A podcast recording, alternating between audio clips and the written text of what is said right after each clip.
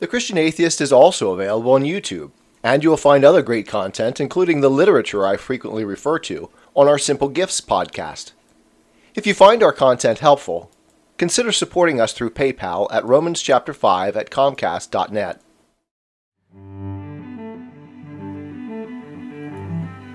Welcome to the Christian Atheist, where faith and reason fuse in the Incarnation.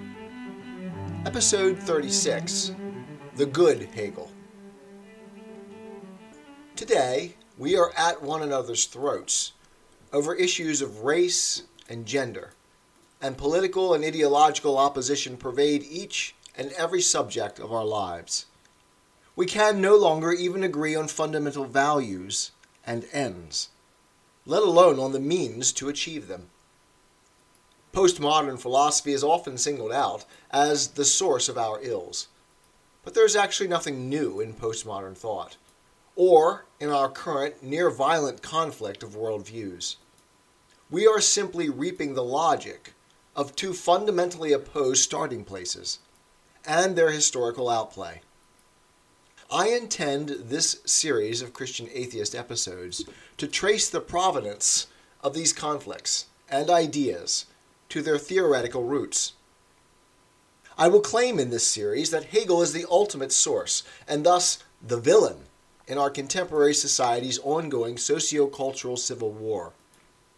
Hegel's opponent in this war is Immanuel Kant whose critique of pure reason was an attempt to carve out conceptual space for human freedom, and thus to validate ethics, in the face of the emerging scientific determinism of the Enlightenment, the clockwork universe of Newton and Leibniz.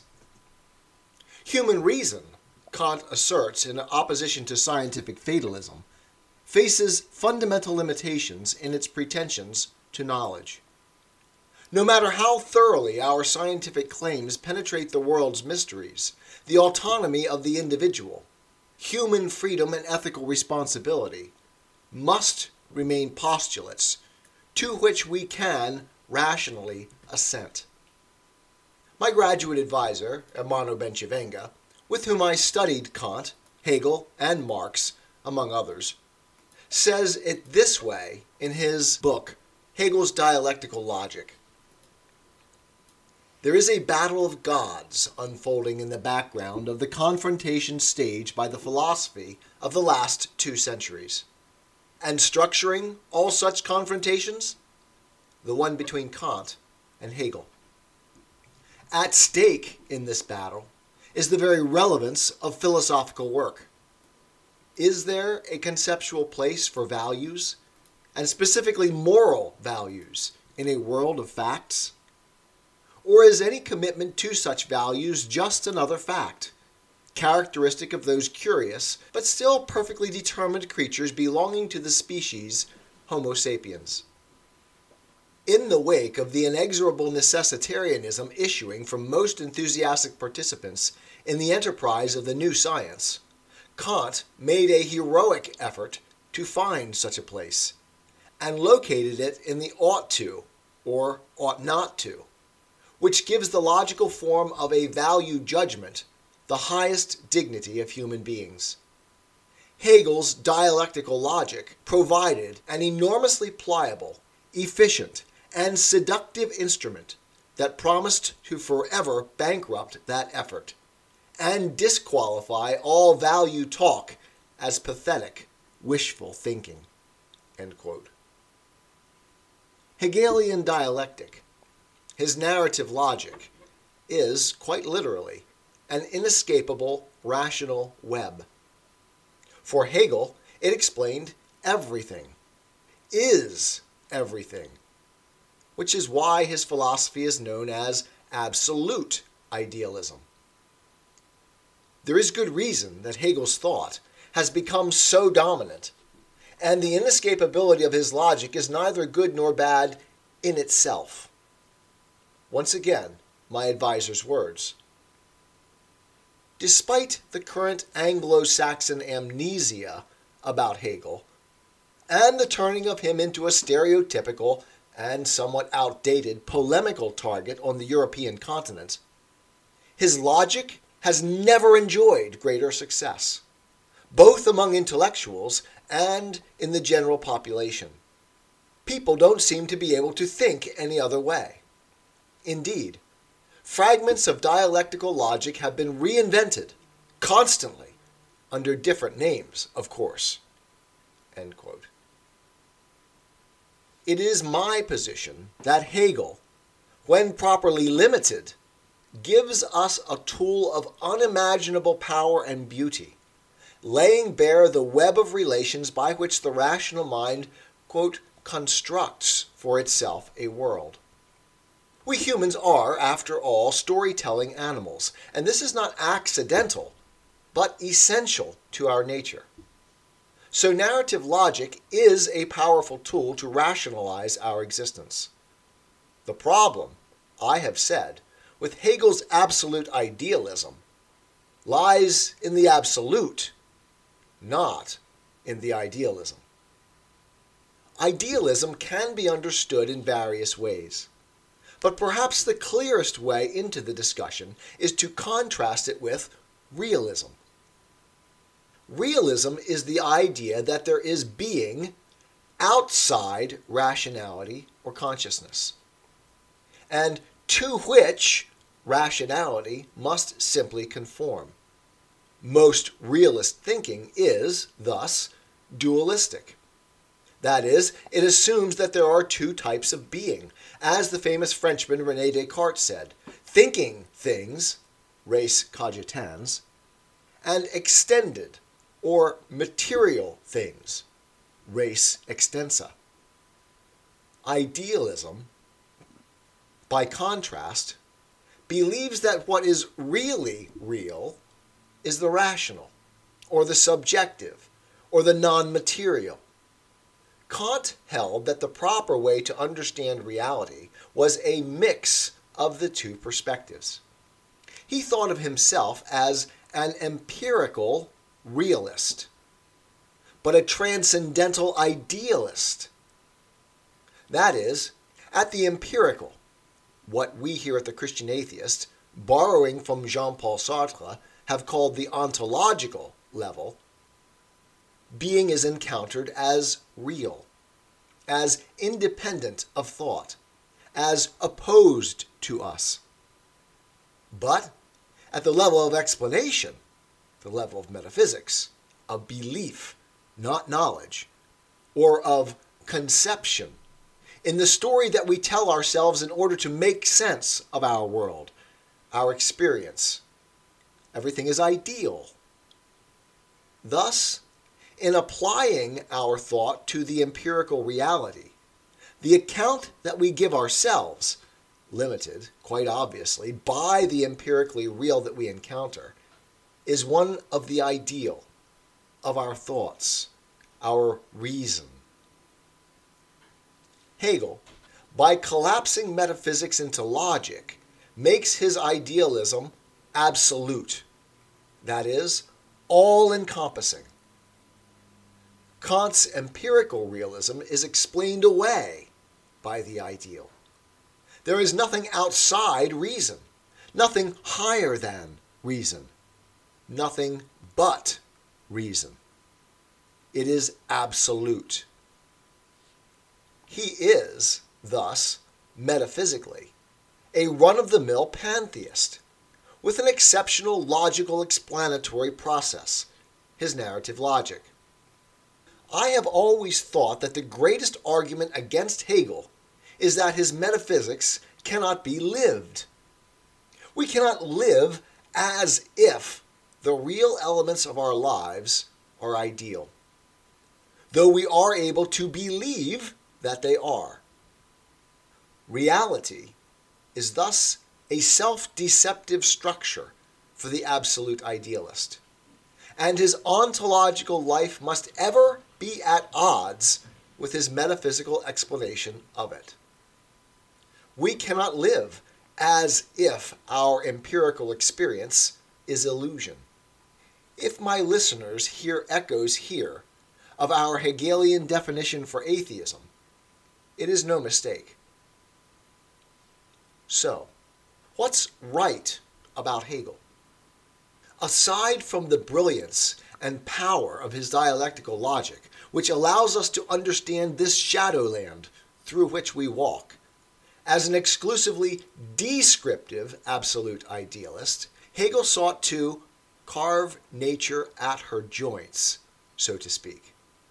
That is, he deferred to what is, allowing reality, in scare quotes, the historical manifestation of spirit, was what he would call it, to dictate his theoretical work. This is why he considered his philosophy scientific in its import and practice. Hegel did not prescribe what spirit ought to do or be, but accepted and explained what spirit was and did. As such, Hegel was ultra conservative, more conservative than me by far. Since reason or spirit was not only absolute reality, but absolute value as well. Both nature and the state are not only to be acknowledged, but affirmed in their character, their structure, and their value, as he declares in the philosophy of right. Quote, Knowledge must, therefore, examine, apprehend, and conceive the reason actually present in nature. Not with the superficial shapes and accidents of nature, but with its eternal harmony. That is to say, its inherent law and essence, knowledge has to cope. And the ethical world, or the state, is in fact reason potently and permanently actualized in self consciousness. Hegel, that is, held to the notion that there is a, scare quotes, reality. Perhaps we should say an ideality? To which he, the philosopher, must defer. An order of being that pre exists him both logically and in terms of natural structure and value distinctions. Although all is spirit, that is, ideal, the historical process objectified itself into a, scare quote again, real world. It was this reality, spirit, reason, in all its detailed hierarchical structure that dictated his, Hegel's, response. While Hegel, then, claimed the absolute perspective of God in seeing the whole structure of reason, he also knew himself as a limited being within the matrix of spirits unfolding.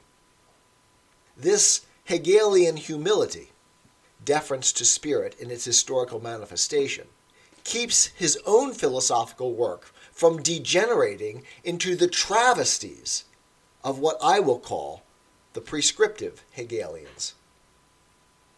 A second reason that Hegel did not fall prey to the damaging consequences to which his own philosophical perspective might tend, and a way in which I find Hegel not to be an enemy, but almost an ally, is found in where I said the problem lies the absolute nature of his idealism. Why this is a source of greater problems we will discuss later. For now, we must note that because Hegel made the progress of reason absolute, he retained the notion of both a highest good, a central value, spirit's ongoing progress toward self consciousness, and a value hierarchy corresponding to it. This qualitative distinction is not necessary to a pantheistic view, which can just as well be a radical relativism of value, as it will be for many of the prescriptive Hegelians who follow. For our purposes, though, like carving nature at her joints, Hegel conceived of the value hierarchy as a reality, scare quotes, to which he could merely assent, something present to his God's eye view, but to which he, the philosopher, contributed nothing. In this sense, then, ethically speaking, Hegel was a functional objectivist, an ethical absolutist, a believer in truth with a capital T, the right, the good, truth itself, are found in the actual manifestation of spirit, the world, the reality we inhabit. Quoting Philosophy of Right again quote, The truth concerning right, ethics, and the state is at any rate as old as its exposition and promulgation in public laws and in public morality and religion. In this way, again, Hegel is profoundly conservative, even traditionalist, and not radical. Finally, Hegel was wise enough to see how philosophy could go badly wrong. I tend to see in the following quotations from the preface to the Philosophy of Right a rather prescient understanding of how his own philosophy might go bad. Quote, the particular kind of evil consciousness developed by the wishy washy eloquence already alluded to may be detected in the following way it is most unspiritual when it speaks most of the Spirit. It is the most dead and leathern when it talks of the scope of life. When it is exhibiting the greatest self seeking and vanity, it has most on its tongue the words people and nation. But its peculiar mark, found on its very forehead, is its hatred of law. Right and ethical principle, the actual world of right and ethical life, by thought are given definite, general, and rational form. And this reasoned right finds expression in law. But feeling, which seeks its own pleasure, and conscience, which finds right in private conviction, regard the law as their most bitter foe. The right, which takes the shape of law and duty, is by feeling looked upon as a shackle or dead cold letter. In this law, it does not recognize itself and does not find itself free. Yet the law is the reason of the object and refuses to feeling the privilege of warming itself at its private hearth. Hence the law, as we shall occasionally observe, is the shibboleth by means of which are detected the false brethren and friends of the so called people. By turning away from substantive right, the historical manifestation of spirit in social tradition and law, individuals, in opposition to the traditional, the collective wisdom, elevate their private and limited understanding to the status of right.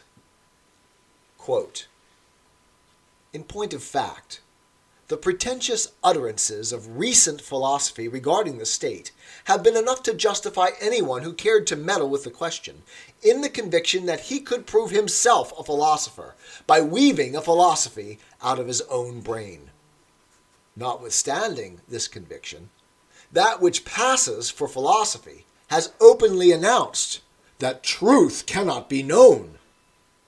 The truth with regard to ethical ideals, the state, the government, and the Constitution ascends, so it declares, out of each man's heart, feeling, and enthusiasm. Such declarations have been poured especially into the eager ears of the young. The words, God giveth truth to his chosen in sleep, have been applied to science. Hence, every sleeper has numbered himself amongst the chosen. But what he deals with in sleep is only the wares of sleep. As always with Hegel, understanding can only come through serious study and multiple readings. and I present these final three quotations as an Hegelian primer for just such a purpose. If you take the time to carefully understand these quotations, you will be in a much better position to judge all that I've said so far on this topic and what is coming next. Hegel is one of the most difficult philosophers in the Western canon. And although I believe my understanding of his work to be faithful on the large scale to what he was actually trying to say, I do not claim either exhaustive knowledge or infallible insight, and my understanding of the post Hegelian philosophers I intend to dissect in the episode or episodes following this one is far less complete. My own philosophical forte has always been to see the forest better than the trees. But I will continue to do my best to provide what insights I can. I am a Christian, with the searching and skeptical mind of an atheist. I don't want to believe anything that isn't true. I know both sides of the looking glass, and I know them with open eyes. I choose Christ's side. I invite you to join me from wherever you stand before the looking glass. That's this week's episode. Thanks for listening, and remember, you can have your religious cake and eat it too. You can have reason, respect for science, a 21st century worldview, and be a Christian.